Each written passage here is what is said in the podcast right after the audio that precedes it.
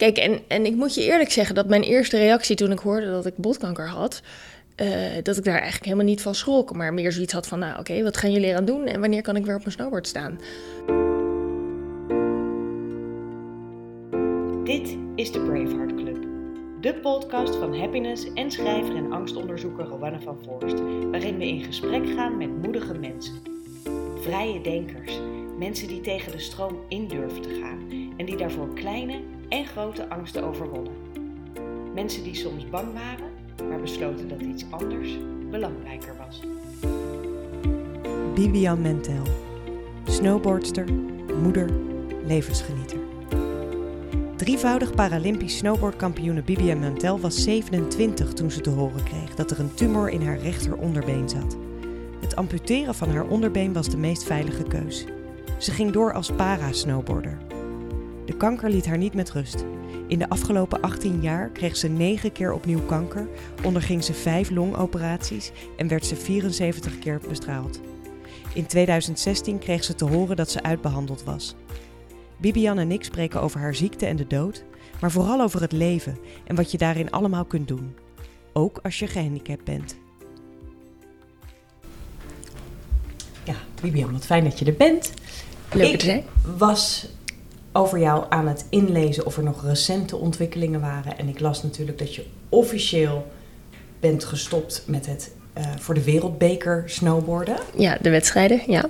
Waarom maakte je die beslissing? Nou ja, laten we eerlijk zijn. Ik, ik snowboard ondertussen al ruim 25 jaar. En uh, waarvan um, nou zeker een, een, een 20 jaar bijna professioneel. Ik heb heel veel wedstrijden gedaan en uh, uh, ik ben betrokken geweest om het snowboarden op het Paralympisch programma te krijgen. En uh, daar heb ik met heel veel plezier ook die car een beetje getrokken en meegedaan met de wedstrijden. Um, genoeg resultaten behaald. En, Mag je wel zeggen, ja. en van de zomer zat ik samen met mijn man op de bank. En um, ja, toen hebben we gewoon weer eens uh, eventjes de afgelopen vier jaar overdacht. De afgelopen vier jaar zijn natuurlijk best wel pittig geweest. Uh, waarbij de, de kanker continu weer terugkwam. Dus die zijn zeker niet makkelijk geweest. En um, ja, dan krijg je natuurlijk de vraag van, wil ik nog vier jaar door? En um, eigenlijk dachten we van, nou ja, waar word ik nou blij van in het leven? En word, word ik nou blijer van nog een extra medaille halen? Ik bedoel, uh, mijn man heeft geteld en ik had geloof ik 128 gouden medailles. Waarvan zeven keer wereldkampioen en drie keer uh, Paralympisch kampioen. Staan die ergens in een kastje? Liggen die ergens in een kastje? Of hangen ze aan de muur? Nou, hij heeft inderdaad een, een, een kamer ingericht waarbij ze mooi uitgestald hangen en, en staan. En toen dacht ik, ja, word ik nou blijer van nummer 129? En ik ben de laatste jaren al naast het wedstrijd snowboarden al bezig met onze eigen stichting, de Mentality Foundation. En de sport naar een hoger plan trekken en, en het uitbreiden van de sport. En dat trekt me eigenlijk meer. Dus het is een beetje een natuurlijk verloop geworden. Daar komt bij dat ik ondertussen al 46 ben. En um, ja, het is goed zo. Uh, ik, ik heb niet meer heel erg de drang om nog vier jaar door te gaan. Om nog een keer een, een Paralympisch kampioen uh, hopelijk te worden. Dus um, uh, zodoende. En dat houdt in dat ik uh, stop met wedstrijden. Maar ja, snowboarden is mijn passie, dus dat zal ik altijd blijven doen. Dus ik snowboard nog steeds veel. Ik ben nog steeds lekker aan het sporten. En ben vooral dingen aan het doen die ik leuk vind. Ja. Dus eigenlijk is er niet zo heel veel veranderd. Nee, precies. Nee. Hey, ik moet hem gaan vragen, want je noemde het zelf al. de kanker. Mhm. En ook de afgelopen, het afgelopen jaar was hij weer terug. Ja. Je autobiografie, die natuurlijk kutkanker heet. Ja. Hoe gaat het met de kutkanker op dit moment? Nou ja, in die zin um, uh, stabiel. Uh, ik weet dat ik uh, nog uitzaaiingen heb in mijn longen. maar die groeien gelukkig heel erg langzaam. Waardoor ik samen met mijn oncoloog, mijn team van specialisten en mijn, en mijn man... heb gezegd van nou ja, voorlopig, zolang het dusdanig langzaam groeit... en ik er geen last van heb... Uh, hoeven we nog niks te doen. Dus uh, ja, in die fase zit ik nu. Uh, ik word iedere twee, drie maanden word ik gecontroleerd. Er worden CT-scans gemaakt, PET-scans, om te kijken hoe de groei gaat. maar voorlopig is die dusdanig klein dat we er gelukkig nog niets aan hoeven doen. Dus, dus zo. Ik las een artikel wat volgens mij in maart van dit jaar geschreven was, maart 2018. Ging over jou en dat, daarin zei je... Nou ja, mijn zoon is over vijf jaar 18... Dus um, nou, dan moet ik het in ieder geval tot dan volhouden, want dan kan die het zelf. Dus alsof het een soort van besluit was. Heel uh, krachtig klonk het. Ja, nou dat is iets wat ik uh, eigenlijk al, uh, al in een eerder stadium, in, in 2016, werd ik namelijk, toen bleek ik tumor te hebben in mijn hilus. En dat is een centrale plek in het lichaam, net boven de longen, net naast het hart. En um, toen werd ik eigenlijk opgegeven. ze vertelde me van ja chemo werkt niet op jouw tumor. Bestraling in dat gebied is te gevaarlijk. En ook opereren in dat gebied is te gevaarlijk. Dus we kunnen niks meer. Nou, toen na, na lang zoeken op internet heeft mijn man eigenlijk een nieuwe vorm van bestraling gevonden. En die bleek uiteindelijk hier in Amsterdam in de VU uh, te worden gedaan. En daar ben ik uiteindelijk uh, 24 keer bestraald. En um, ja, op, op dit moment ben ik nog steeds in de hielen, in dat gebied ben ik schoon. Je hebt het zelf verlengd, zeg maar. Eigenlijk wel, ja, ergens wel een beetje. Ja. En heel blij dat er een, nog nieuwe vormen. En er is, er is nu een ontzettende ontwikkeling in, in uh, genezing tegen kanker. En, en er zijn heel veel nieuwe medicijnen en nieuwe vormen om uh, mensen hopelijk te genezen. Dus, dus wat dat betreft gaat het de goede kant op. Ja, absoluut. En ik, maar ik merkte, bedoel, als je jouw biografie leest, bijvoorbeeld jouw autobiografie. De eerste keer dat jij werd gediagnosticeerd, had je ook al een soort van. Uh, ik, ik ga er gewoon voor een moment. Ik bedoel, na de absolute inzinking, waarin je natuurlijk verdrietig even bent, maar de, die vechterslust zat er al wel direct in eigenlijk, hè, bij jou? Absoluut, absoluut. Kijk, en, en ik moet je eerlijk zeggen dat mijn eerste reactie toen ik hoorde dat ik botkanker had, uh, dat ik daar eigenlijk helemaal niet van schrok, maar meer zoiets had van, nou oké, wat gaan jullie eraan doen en wanneer kan ik weer op mijn snowboard staan? Dus die absolute inzinking heb ik niet eens echt heel erg gehad. Behalve toen ik hoorde dat er eigenlijk uh, de enige optie toen de tumor daarna weer terugkwam, uh, eigenlijk amputeren van mijn rechteronderbeen was. Ja, toen had ik wel even een moment van, ja, maar wacht even, hoe dan en, en waarom? En ja, dan, toen had ik zeker wel even een inzinking, maar ook dat duurde maar een, een, paar dagen, omdat ik um, ook hoorde dat ik eigenlijk geen keuze had en dat als ik wilde leven, dan moest ik kiezen voor die amputatie. Nou ja, als je tussen twee slechte moet kiezen, dan maar voor de beste op dat moment. En dat was dan uh, toch die amputatie helaas. Alle artikelen die over jou gaan, die beschrijf je eigenlijk als een enorm vrolijk en optimistisch en krachtig mens. Mm -hmm. Heel veel mensen zouden dat moedig vinden. Wat is voor jou moed of dapperheid? Hoe zou jij dat omschrijven?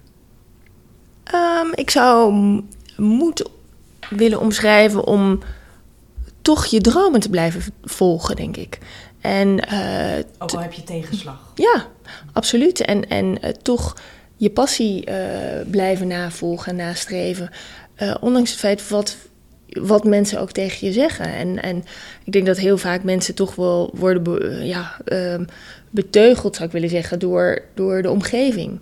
Mensen die tegen je zullen zeggen, dat kan je niet, of dat, dat hoort niet, of wat dan ook.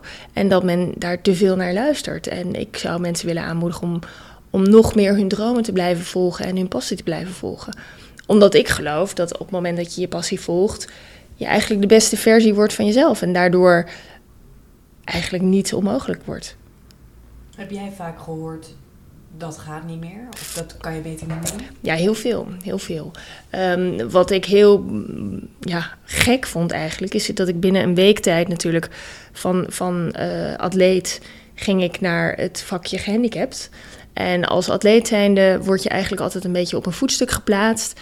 En gaat men ervan uit dat je gezond eet, uh, um, uh, geen alcohol drinkt, op tijd naar bed gaat, uh, geen feestjes doet en um, eigenlijk in staat bent om alles te doen. Een soort van supermens. En een week later was ik opeens gehandicapt. En op het moment dat je in dat boxje gehandicapt zit, um, zijn mensen alleen maar bezig met je verwachtingen te managen. En zijn ze eigenlijk je alleen maar aan het vertellen wat je niet meer kan. Nou, het gekke is dat het, dat, dat vond ik al sowieso heel gek. Uh, en daarnaast, um, hoe meer mensen tegen mij zeiden wat ik niet meer kon, hoe rebelser ik werd. En dacht van, ja, maar wacht even. Jullie gaan mij met z'n allen niet vertellen wat ik wel of wat ik niet kan. Dat ga ik eerst zelf ondervinden. En dan zien we het wel. Nou, ik ben ondertussen 18 jaar verder en mis 18 jaar mijn onderbeen. Maar ik ben tot nu, tot nu toe nog nooit iets tegengekomen wat ik niet kan door het feit dat ik mijn onderbeen mis. En ik geloof er heel erg in dat als ik dat kan, dan moeten er dus heel veel mensen zijn met een lichamelijke beperking, net zoals ik, die dat ook zouden moeten kunnen. Maar soms hebben ze gewoon even een voorbeeld nodig en hebben ze gewoon heel eventjes dat duwtje in de rug nodig. Ja, want dit, dit is heel erg uh, de basis van de Mentality Foundation hè, die jullie hebben opgezet, jij en je man. Ja, klopt. Ja. Kan je daar eens wat over vertellen, hoe dat werkt, wat jullie doen? Nou, um, eigenlijk dit wat ik meemaakte in het ziekenhuis, uh, dat vond ik zo frappant. En um, ik kreeg vrij veel telefoontjes van mensen die in eenzelfde soort situatie zaten als ik. En een, een ledemaat waren verloren. En me heel vaak vroegen van, ja, Biep, Biep, kan jij dit nog? Want mijn dokter heeft alleen maar verteld wat ik niet meer kan. En uh, soms wist ik het ook niet. En toen zei ik van, nou, laten we het gewoon gaan proberen. En dan kwamen we erachter dat dat gewoon nog prima ging. Dus dan ging je met iemand een wandeling maken? Hoe zie ik dat voor me? Ja, of inline skaten, of uh, nou ja, weekboarden werd gezegd dat kon niet meer, snowboarden natuurlijk niet meer, uh, mountainbiken, al dat soort dingen, weet je. Dat, met een prothese bijvoorbeeld? Ja, ja. En daar werd continu gezegd van ja, maar je mist nu je been, dus dat kan je niet. En ja, nogmaals, ik bedoel, ik ben nog nooit iets tegengekomen wat ik niet kan door het feit dat ik mijn onderbeen mis en een prothese draag. En um, als ik andere mensen, en met name kinderen, uh, kan laten zien dat het nog allemaal wel kan, ben ik ervan overtuigd dat, dat je de kwaliteit van, uh, van hun leven kan verbeteren. Dus um, dat is eigenlijk een beetje wat we doen met de stichting. Gewoon mensen te laten ervaren en laten zien van jongens, er kan nog zoveel. En laat je niet betuttelen en laat je niet zeggen wat er allemaal niet meer kan. Weet je, misschien kan het niet op de reguliere manier, maar misschien kan het dan wel op een andere manier. Dus laten we vooral daar naar kijken en denken in mogelijkheden in plaats van de beperking die je hebt. En um, ja, met name, wat ik al zei, uh, met name voor kinderen. Want zij moeten hun hele leven lang nog met die beperking leven. En ja, zo ken ik ook uh, genoeg voorbeelden van, van kinderen die op jonge leeftijd werden geamputeerd. Vanwege bijvoorbeeld kanker in de knie. En alleen maar te horen kregen wat ze niet meer konden. Met gevolg dat toen ze rond een, uur of, uh, rond een jaar of 24 waren en mij zeiden van... joh Biep, kunnen wij ons ook kwalificeren voor de Paralympische Spelen? Ik zei, nou tuurlijk. Ik zeg, dan moeten we hard gaan trainen en we zien wel waar het schip strandt. En ik weet nog heel goed, ik ging met een meisje ging ik trainen onder begeleiding van een fysiotherapeut. En we hadden een, een loopladder liggen, dus gewoon echt coördinatie van de voeten. En elke oefening die ik ervoor deed, het eerste wat ze zei is van... Ja, maar dat kan ik niet. Ik zei, nou ja, waarom niet? Toen zegt ze, nou ja, want ik, ik mis mijn onderbeen. Ik, ik heb een prothese. Ik zeg, nou, kijk naar mij, schat. Ik ook. En als ik het kan, ben ik ervan overtuigd dat jij het ook kan. Dus laten we het op zijn minst proberen. Nou, en na vijf minuten deed ze de oefening gewoon. En misschien niet zo snel als ik, maar ze deed het wel. En wat dat teweeg brengt in het menselijk brein. Uh, een paar weken later kwam ze naar me toe en zei ze van... ja, um, ik heb altijd gevraagd aan mijn vriendje om wat te pakken uit dat keukenkastje van het bovenste plankje. Want daar kon ik niet bij. Zegt, ik ben nu gewoon op het keuken, keukentrapje geklommen en ik kan het nu zelf pakken. Nou, dat zijn van die kleine dingetjes, dat het niet alleen doorwerkt maar in sport, maar ook gewoon in de rest van hun leven. Uh, mensen worden zo gebrainwashed door uh, anderen die hen vertellen wat ze niet meer kunnen. Nou, dat soort mensen zou ik willen aanmoedigen van jongens, ga het gewoon proberen. En je kan veel meer dan je denkt. Ik neem aan, maar misschien is dat helemaal niet zo, dat jij ook af en toe momenten van angst of even dat je down bent, hebt gekend in je leven. Tuurlijk, ik ben gewoon een mens. Ja. Ja, nee, absoluut. En dan heb ik gelukkig een hele sterke achterban. Een lieve man, uh, mijn kinderen, uh, mijn moeder, uh, mijn beste vrienden en vriendinnetjes die, die me steunen. En waarbij ik met name bij mijn man lekker kan uithuilen. En um, ja, ik probeer altijd eigenlijk een beetje een, een, ja, een grens te stellen voor mijn verdriet. Want uh, ik wil niet verdrinken in mijn eigen verdriet. En um, tuurlijk is er plek en ruimte voor verdriet. Maar op een gegeven moment is het genoeg. En op een gegeven moment denk ik wel van, nou, hup, weet je, die schouders eronder. Morgen schijnt de zon weer en we zien het wel weer. En dan gaan we gewoon weer door. Maar hoe, hoe doe je dat dan heel, heel concreet? Dus stel, je hebt net een klote gesprek gehad in mm -hmm. het ziekenhuis, het valt weer tegen. Mm -hmm. Nou, dan is er ruimte voor verdriet. En wat gebeurt er dan in jouw hoofd, zeg maar, waardoor je weer op dat soort van schouder eronder pad komt? Ja, nou, eigenlijk gewoon heel rationeel. En uh, te zeggen van, joh, weet je, deze dag mogen we nog gebruiken voor dat verdriet. Maar morgen gaan we er weer tegenaan. Want ik denk niet dat ik er, of, ja, dat ik er blijer van word om te blijven hangen in dat verdriet. En ik vind het leven te mooi. Uh, weet je, uh, de zon stra straalt, uh, het leven is mooi. Ik heb prachtige kinderen. Ik heb gewoon een, een heel leuk leven. Ehm, dus ik, ik vind het zonde om op die bank te blijven sikkeneuren. Ja, en je, je vertelde het al, vond mooi om te horen. Van, ik zat met mijn man terug te kijken op de afgelopen vier jaren. En nou, dan ga je een soort evaluatie daarvan doen. Van wat is er allemaal gebeurd. Mhm. En ook vooruitkijken. Mm Is dat een manier waarop jij ja, levensdoelen of waarden of zo bepaalt voor jezelf? Is dat een soort van ah, wat vind ik belangrijk, waar wil ik mijn energie op gaan richten? Doe je dat regelmatig? Oh, absoluut, absoluut. Ik probeer eigenlijk alleen maar dat soort dingen te doen die ik heel erg leuk vind om te doen. En de dingen die ik minder leuk vind, uh, ja, te vermijden, voor zover mogelijk natuurlijk. Want natuurlijk moet je af en toe dingen in het leven doen die minder leuk zijn. Maar, Administratie of zo. Bijvoorbeeld, eh, maar het liefst geef ik die dan uit, zeg maar. En um, ja, zo, zo probeer ik mijn leven in te richten met vooral dingen te doen die ik leuk vind en waar ik energie van krijg. Wat denk jij als je terugkijkt hè, op ehm, de kanker die jij kreeg? Heeft dat jou nog iets gebracht? Of is dat eigenlijk alleen maar een vervelend ding wat erbij hoort, maar waar je je niet door hebt laten sturen? Uh, nee, het heeft me ook heel veel gebracht, absoluut. Want ik bedoel, um, weet je, ik zie het een beetje als een hobbel die ik moet uh, overkomen de hele tijd. Maar het heeft me heel veel uh, mooie dingen gebracht ook. Ik bedoel, Um, ja, ik heb daardoor mijn mee moeten verliezen. Aan de andere kant, um, het werk wat ik nu mag doen met de stichting en het werken met mensen met een beperking. Um, en daar hopelijk voor, wat voor kunnen betekenen. Dat is zo mooi. En dat had ik ook heel, uh, helemaal niet willen missen. En dat geeft me heel, heel veel energie en vind ik heel erg leuk om te doen. Dus het heeft me ook een bepaalde sturing gegeven. Kijk, feit blijft, ik bedoel, natuurlijk was ik het liefst gezond geweest. En had ik nooit eh, die kanker gekregen en had ik gewoon mijn beide benen nog. Maar ja, dat is niet zo. En, en dan kun je er beter maar wat leuks van maken, toch? Zeker, zeker. Maar en wat doe jij dan als jij, je hebt weet ik hoeveel operaties achter de rug. Mm wat doe je op zo'n moment om jezelf kalm en vol vertrouwen te houden? Um, nou ja, ik kan me eigenlijk heel makkelijk overgeven aan de artsen uh, waarvan ik weet Ik heb heel veel vertrouwen in mijn team van specialisten. En uh, ik weet dat ze het beste met me voor hebben en uh, het kundigst zijn op uh, dat wat gaan, gaan doen bij me. Dus ehm, ja, dan lever ik me gewoon over aan de artsen. En meer dan dat kan ik niet doen en dan onderga ik het gewoon. En dan is het weer een kwestie van herstellen. Het enige wat ik kan doen is me ervoor op voorbereiden. En zorgen dat ik ja, zo fit mogelijk een operatie inga. In de hoop dat ik zo snel mogelijk weer herstel. Denk je dat jouw kinderen jou stoer vinden? Uh, ja, ik denk het wel. Althans, ik hoop het. Maar daar ga ik wel een beetje vanuit. Ja. Wat zijn voor jou belangrijke dingen die jij als moeder um, mee wil geven aan je kinderen? Gewoon positief blijven en positief in het leven staan. En uh, nou ja, ik, ik, gaf het al aan. Uh, durf te blijven dromen en durf je passie achterna te blijven gaan. No matter wat mensen daarover zeggen. Um, want ja, ik denk dat je dan het, het meeste uit het leven kan halen en eigenlijk niets onmogelijk is. Dus dat zou ik ze mee willen geven. En vooral liefde.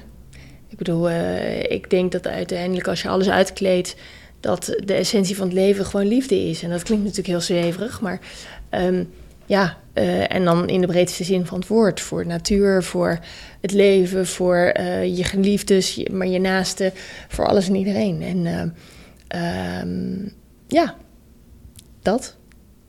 Ben jij, um, ben jij bang voor de dood? Mm, ik ben niet bang voor de dood. Ik ben wel bang om mensen verdriet te doen met uh, het feit dat het leven eindig is. Maar ja, dat is ook weer het leven en dat hoort erbij. Um, en um, ja, met betrekking tot kanker. En kijk, ik, ik weet misschien dat, dat kanker mijn dood zou kunnen zijn. Uh, aan de andere kant um, uh, ja, klinkt dat heel stom, maar uh, zit het, weet niemand hoe het leven loopt. Weet je, um, ik heb toevallig laatst eens opgezocht, maar um, iedere, iedere dag gaan er 5000 mensen gezond naar bed en halen het eind van de dag niet, alleen al in Europa. Dat houdt in dat dat 150.000 mensen op maandbasis zijn en 1,8 miljoen op jaarbasis. Dus uh, ja, ik weet dat kanker uh, misschien mijn mogelijk dood zou zijn, zou kunnen zijn. Maar als we het over dit jaar, het aankomend jaar hebben, is de kans misschien wel groter dat ik kom te overlijden in een auto-ongeluk van een hartafval of in een lawine, dan dat ik uh, al kom te overlijden aan kanker. Dus ja, moet ik me dan gaan zorgen maken over iets wat misschien gaat gebeuren in de toekomst? Ehm, of, of ga ik gewoon genieten van het leven en, en genieten, enjoy the ride, zeg maar. Weet je hoe het klinkt? Alsof jij heel goed bent aan overgeven dat je niet alles weet. Aan een soort van overgeven aan onzekerheid. Ja, ja, ja maar dat is natuurlijk ook zo. Kijk, ehm, ja, ik, ik, ik probeer echt heel erg in het moment te leven en gewoon te genieten van elke dag. En uh, ik zou het zonde vinden als ik uh, um, zo meteen kom te overlijden en terug zou kijken en denken: joh, had ik maar. Weet je, dat, dat zou ik heel jammer vinden. En daar zou ik, daar zou ik verdrietig en angstig voor zijn. Maar um, ja, tot nu toe probeer ik gewoon alles uit het leven te halen en, en daar vooral van te genieten. Ik werk vrij veel met uh, extreme sporters. Dan gaat het meer over klimmers en dat soort mensen. En over het overkomen van hoogtevrees. Mm. Um, is het als snowboarder wel eens belangrijk om een soort eng kriebelgevoel in je buik te overkomen als je hoog staat en je moet heel snel en stijl afdalen? Tuurlijk, tuurlijk. Um, ik denk met. Weet je, ik, het is grappig dat je dit zegt, want ik denk dat snowboarden. Ik, ik snowboarder ben geworden omdat uh, de levensstijl en hoe mensen die van dit soort sporten houden in het leven staan, uh, dat dat me heel erg aantrok en heel erg bij mij past. Hoe is dat? nou, een bepaalde manier van vrijheid zoeken, uh, niet de gebaande weg volgen um, en, en zelf op onderzoek uitgaan, echt in het moment le willen leven. Buitenleven misschien ook? Buitenleven zeer zeker ook. Uh, genieten van de natuur en noem maar op. En, en vooral die vrijheid is belangrijk. En um, ik denk dat ik als snowboarder, ik, ik ben, je zal me niet snel iets zien doen waarvan ik niet de afloop kan voorspellen. In die zin dat ik zal nooit heel erg risico's nemen waarvan ik bijvoorbeeld een, een schans springen, uh, een, een, waarbij je 25 meter moet overbruggen. Uh, als ik het gevoel heb dat het niet kan, zal ik dat niet snel doen. Maar dat is iets waar je naartoe werkt en waar je beter in wordt en met kleine stapjes beter in wordt. Um, dus ik zal me er niet hals over kop in storten. Dus ik ben, ik ben altijd bezig met een berekenend risico. Um, maar als je het hebt over buitensporten en, en bijvoorbeeld off-piste of hele steile stukken, um, dan ben ik dus bereid een bepaald risico te nemen om dat te doen wat ik het allerliefst doe. Namelijk die vrijheid en dat snowboarden en die kick die ik daarvan krijg, uh, wel te blijven volgen. Ja, dus je, dus je, je werkt ergens naartoe. En dan mm. op een gegeven moment, op, als je het gevoel hebt van nou, dat risico durf ik wel te nemen, want ik vind het ergens oké. Ik, ik denk dat ik dat kan dan durf je ook wel dat laatste stukje wat je nooit helemaal zeker weet te nemen daarin. Begrijp ik dat goed? Ja, ja en het is ook, kijk, um, nou ja, ik bedoel, er is natuurlijk vaker gesproken over off-piste snowboarden of skiën, dat dat gevaarlijk is. Ja, dat is ook gevaarlijk. Dus het enige wat je kan doen is zorgen dat je je heel goed voorbereidt, weten wat de omstandigheden zouden kunnen zijn, weten wat je moet doen op het moment dat je in bepaalde benarde situaties komt. Uh, en dan is de vraag: ben je bereid om dat risico te nemen? En um, dan is blijkbaar de liefde voor de sport en uh, toch die thrill opzoeken um, nog altijd groter om het niet te doen. Alhoewel er ook momenten zijn dat ik denk van nee, dit is te veel. En dan klim ik liever terug dan dat ik het doe. Dus dat is continu een berekening in je hoofd van vind ik het de moeite waard? Durf ik dat risico te nemen? En um, niet alleen voor mezelf, maar ook voor mijn gezin uiteraard. Want um, ja, ik zal als, als ik denk van nou, dit is echt zo gevaarlijk en de kans dat ik in een lawine terechtkom of ergens naar beneden stort is zo groot. En ik heb ook een gezin thuis en ik heb ook een uh, goede vrienden, mijn moeder nog en noem maar op.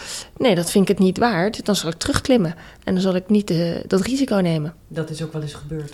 Um, ja, ja, ja dat, ik, dat ik denk nee, dit is te risicovol en klim terug. Ja. Je ja, af en toe je, je hoesten, dat komt denk ik ook omdat je longen wat benauwd zijn, of niet? Of heeft mm. dat er niks mee te maken? Nee, ik ben een beetje verkouden. En ik ben natuurlijk bestraald aan mijn slokdarm, waardoor mijn, de haartjes in mijn slokdarm iets, iets minder goed werken en een beetje beschadigd zijn. Dus als ik een beetje verkouden ben, dan heb ik moeite om het slijm weg te werken en dan krijg ik uh, zo'n soort kriebelhoest. Ja.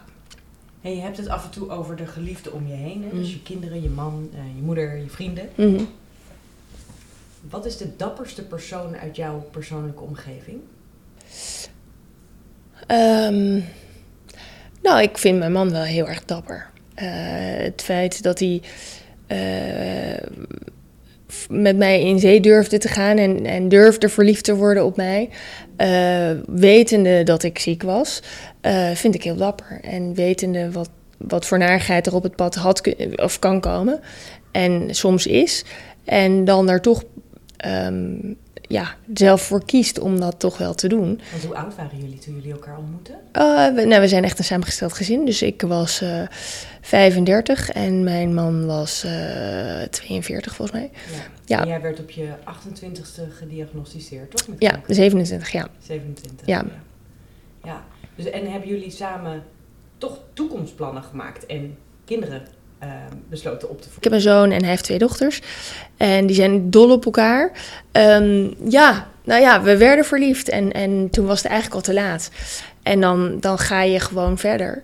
En dat is zeker in het begin ook niet makkelijk geweest. Maar, maar uh, we hebben modus gevonden en het is echt mijn maatje. En uh, ja, hij heeft de keuze gehad. Ik bedoel, als je uh, als dochter zijnde of als zoon zijnde... Uh, ja, weet je, dan, dan is dat zo. Maar in een relatie kan je natuurlijk kiezen om daarvoor te gaan of niet. En ik vind het heel dapper dat hij dat gedaan, aangedurfd heeft. En uh, er continu voor me is. En dat vind ik heel fijn en, en, ja, en lief. Is in jullie gezin, in jullie samengestelde gezin, is de dood iets waar je het vaak over hebt met je kinderen? Of zijn jullie gewoon meer aan het leven? Dat laatste, we zijn vooral aan het leven. Ja, we hebben het eigenlijk nooit over de dood. En, en daar zijn we ook helemaal niet mee bezig eigenlijk. Um, uh, ja, nee, we zijn vooral bezig met het leven. En vooral lekker genieten en mooie dingen beleven. En uh, uh, memories creëren met elkaar. En mooie dingen doen. En tuurlijk, mijn zoon is 15 op het moment. En, en als je hem vraagt van, joh, waar ben je het meeste bang voor? Dan, dan is natuurlijk is hij bang om zijn moeder te kwijtraken. Um, aan de andere kant ja, ben ik nog niet van plan om, om volgende week dood neer te vallen. Dus wat dat betreft uh, um, zijn we vooral bezig met leuke, leuke momenten creëren en mooie dingen met elkaar te doen. Ja, ik zag net toen ik je een appje wilde sturen van uh, kan je het wel vinden, zag ik dat je als ondertitel Loving Life had. Ja, ja, klopt. Ja. Nee, dat is ook zo. Dat is ook zo. Wat denk je dat een. Um, wat is een mooie herinnering die jij zelf altijd zult koesteren aan, aan je gezin? Wat zijn mooie dingen die jullie samen doen? Uh, nou, dat zijn toch de vakanties, uh, de, mooie momenten die we meemaken. Uh, maar ook gewoon eigenlijk heel simpel met z'n vijf lekker aan tafel te keuvelen en, en, en te eten. En mooie verhalen uit te wisselen. En, en ja, gewoon met z'n vijf zijn. En, en dat vind ik heerlijk. Um, ja, dat, dat zijn dingen die, die ik heel erg koester. En waar het voor mij vooral om draait in het leven. En als je kijkt naar de, naar de Mentality Foundation, wat is één ja, soort topcase? Een, een, een kind of een persoon die je daar hebt ontmoet en hebt kunnen helpen, misschien om iets anders te gaan kijken wat je nooit meer gaat vergeten? Ja, dat zijn er meerdere. Weet je, ik bedoel, um, uh, nou om specifiek iemand te noemen, dus een, dame, Joselien, en die uh, kwam ik een anderhalf jaar geleden kwam ik die tegen. En uh, ze heeft een bovenbeenprothese. En zij vond het al eng. Ze kwam naar een van onze snowboard clinics. En ze vond het eigenlijk al eng om met haar prothese in de sneeuw te lopen. Dus ik moest haar ondersteunen. Uh, laat staan een, een snowboardles met haar te doen.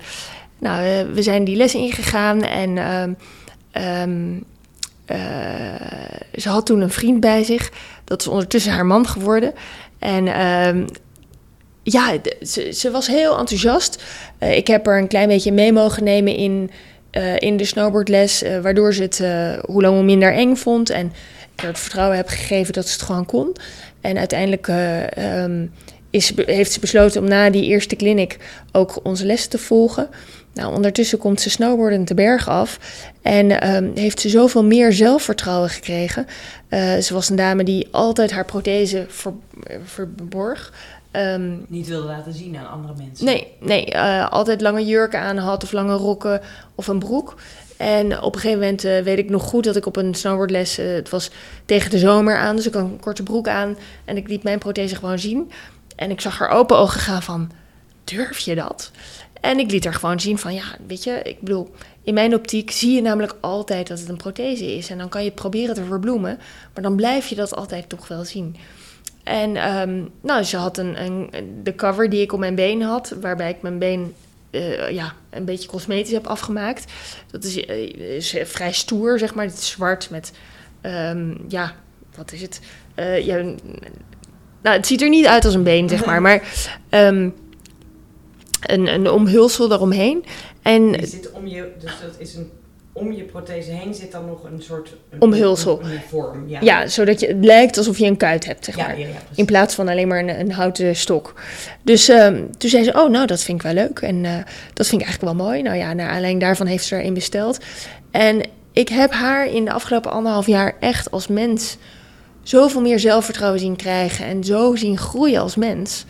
En dan gaat het me nog niet eens over het feit dat ze inderdaad nu gewoon met bochtjes de berg afkomt. Maar gewoon het zelfvertrouwen, waardoor ze straalt en waardoor ze een krachtige vrouw is geworden.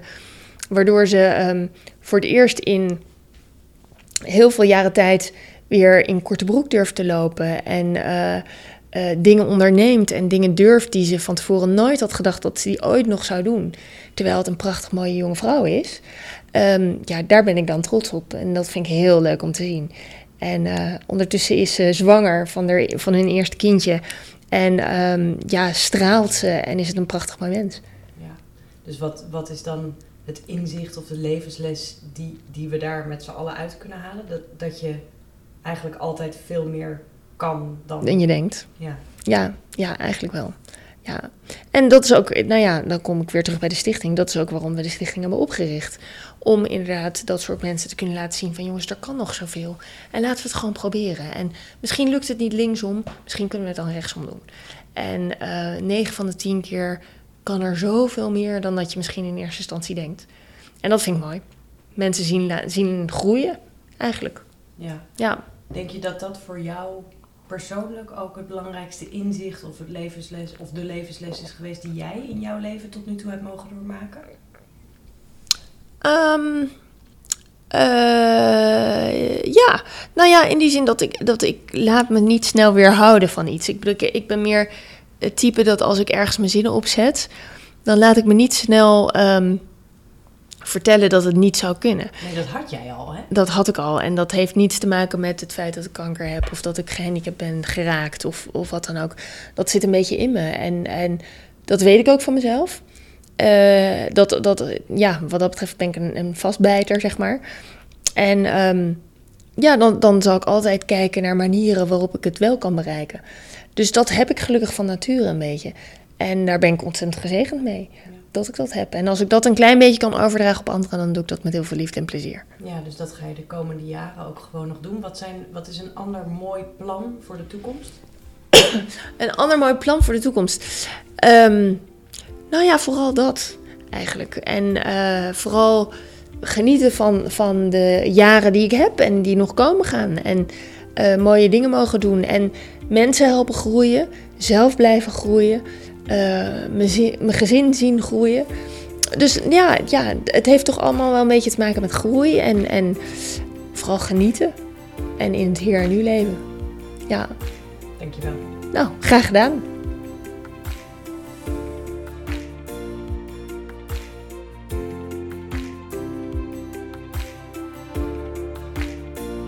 Dit was Braveheart Bibian Mentel. Wil je meer weten over de Mentality Foundation of wil je nog meer gesprekken horen met andere Bravehearts? Kijk dan op www.happiness.nl slash podcast of kijk op www.happiness.nl slash braveheart.